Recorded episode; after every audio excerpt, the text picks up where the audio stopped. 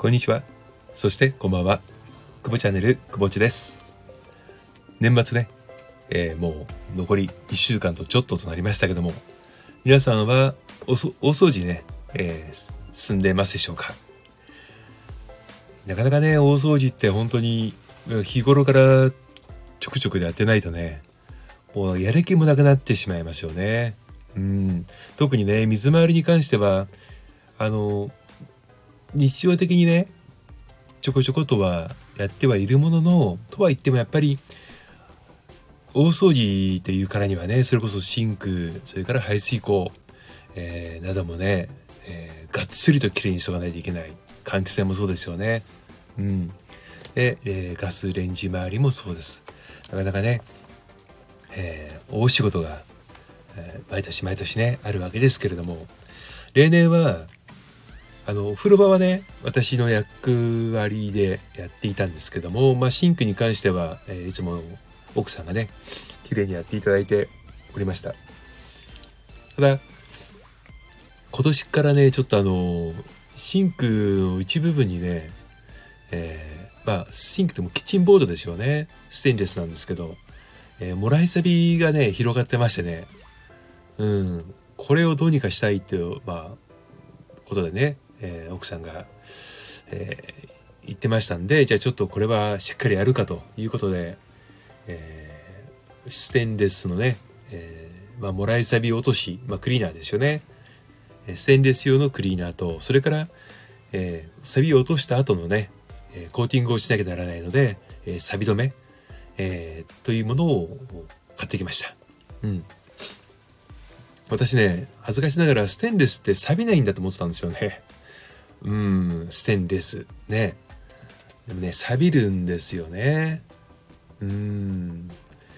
まあ、錆びづらいんでしょうけどもね、やっぱりそのもらい錆びっていうのは、どうしてもね、もう避けられないということで、普段から水分をきれいに拭き取っていればいいんでしょうけれども、キッチン周りでその水分をきれいに拭き取るって本当難しいですよね。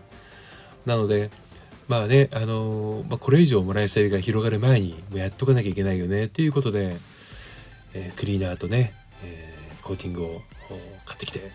えーこれからがっつりやるぞというところなんですけども皆さんの、えーお家ではいかがでしょうか？なんかね大掃除の役割分担とか決まってるのかな？うん。あとねやっぱり窓枠とかも結構大変ですけどね。うん。だからお互いにねこうえっ、とこことここをやるからじゃあこっちお願いねとかであのじゃあここまではやっといたからあとここだけちょっと手伝ってっていうようなねやり取りをしながら年末ってこうバタバタバタって過ぎていくわけですけども。うん。その時にねあのーまあふとふとですよ。ちょっと思ったんですけどもね。うん。これってやっぱりあのお互い夫婦としてね、まあ信頼し合っているからこそねできるんだろうなと思ったんですよね。うん、まどんなことでもやっぱりそのコミュニケーションって大事ですけども日本人ってとかくねその言葉に出さなくてあの「つうか」でね「わかるだろう」とか「分かっているはず」とかね分かってもらえると思っていた的なね会話が主でね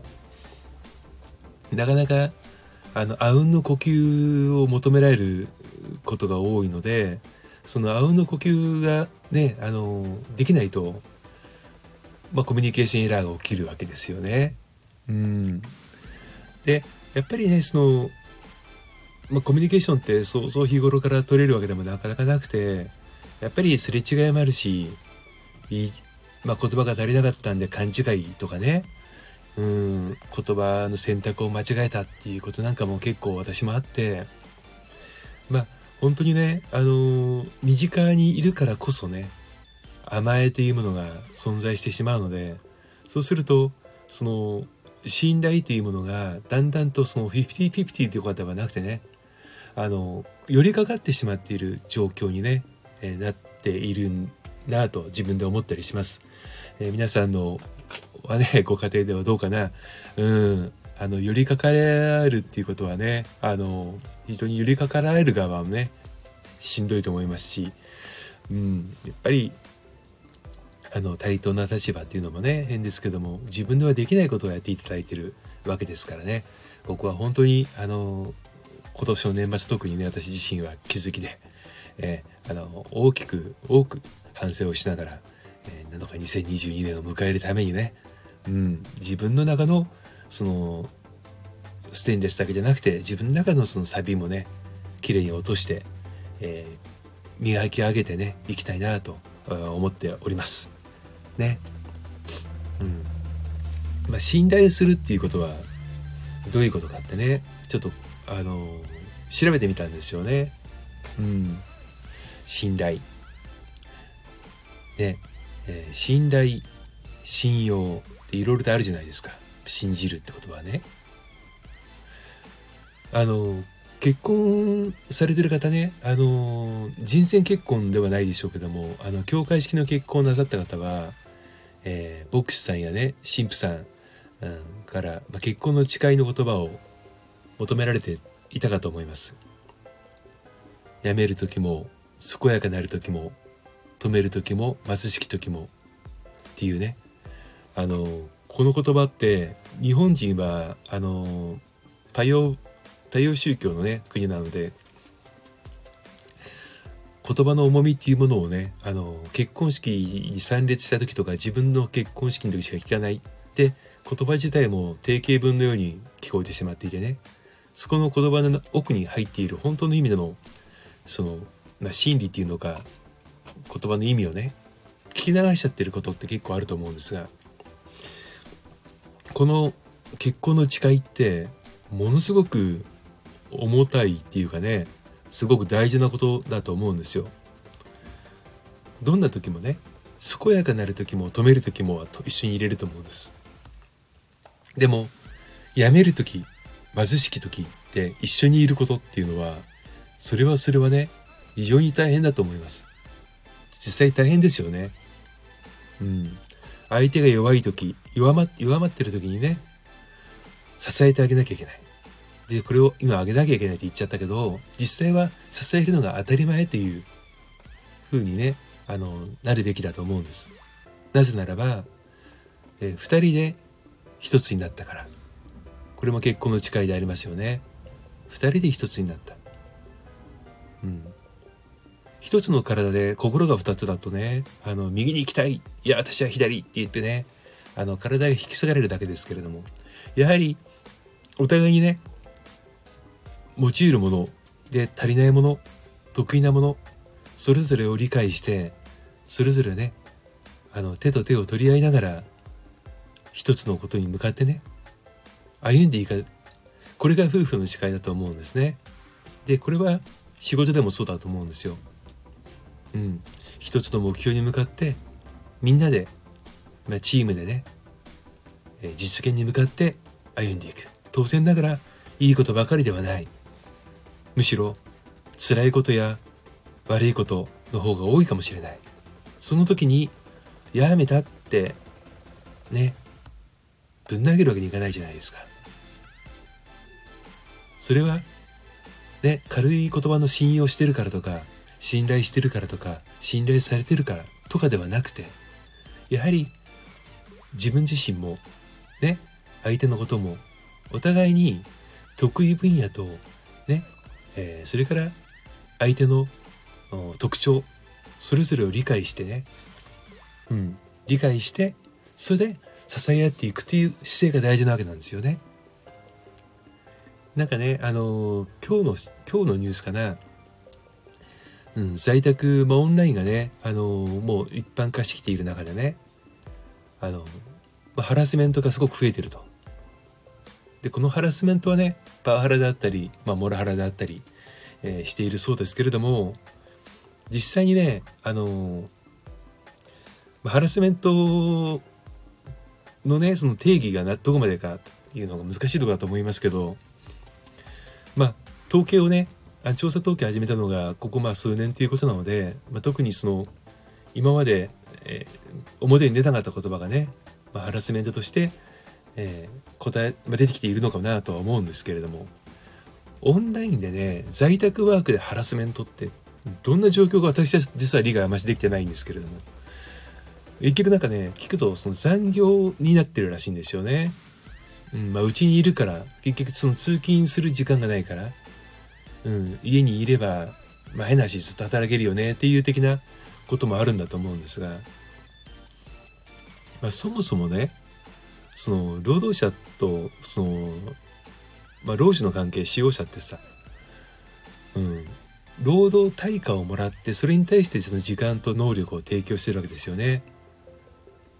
でそこにね残業っていうものはじゃあ何なのかって考えるとねすべき残業とすべきじゃない残業つまり必要のない残業は絶対あるはずなんですよ。うん、でこのオンラインのねあのテレワークになってきてる時の残業ってじゃあ何かって言ったらね本来会社にいたらしなかったことだと思うんですよね。それをね在宅だからといって仕事が増えてるもしくは終えられないっていうのはこれは確かにハラスメントですよね。うん、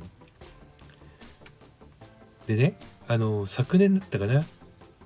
そのテレワーク在宅になった時に上司がね部下をやたらめったら管理したかったっていうねあのことがマスコミでも報道されていました。うん、何をしているのかわからない。常にカメラをオンにしとけ。ね。そして、えー、まあそれこそ宅急便のね受け取りに行ったりそれから、えー、まあ、お子さんがいたいるね小さな家庭なんかはあのー、まあ、育児もしなきゃならないわけですよね。洗濯物もそうですよ。それを仕事じゃないと言っていうね。あの実現でね。あのもう管理もう完全に管理をしたがるっていうね。これはねやっぱりねおかしな話でうん。じゃあ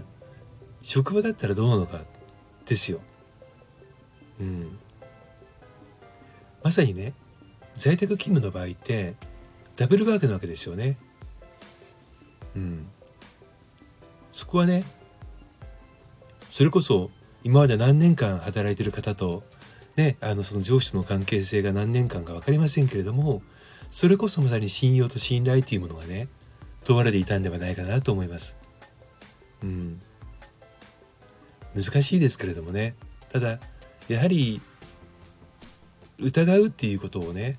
あの前面に出してしまったらもう信頼関係はないですよ。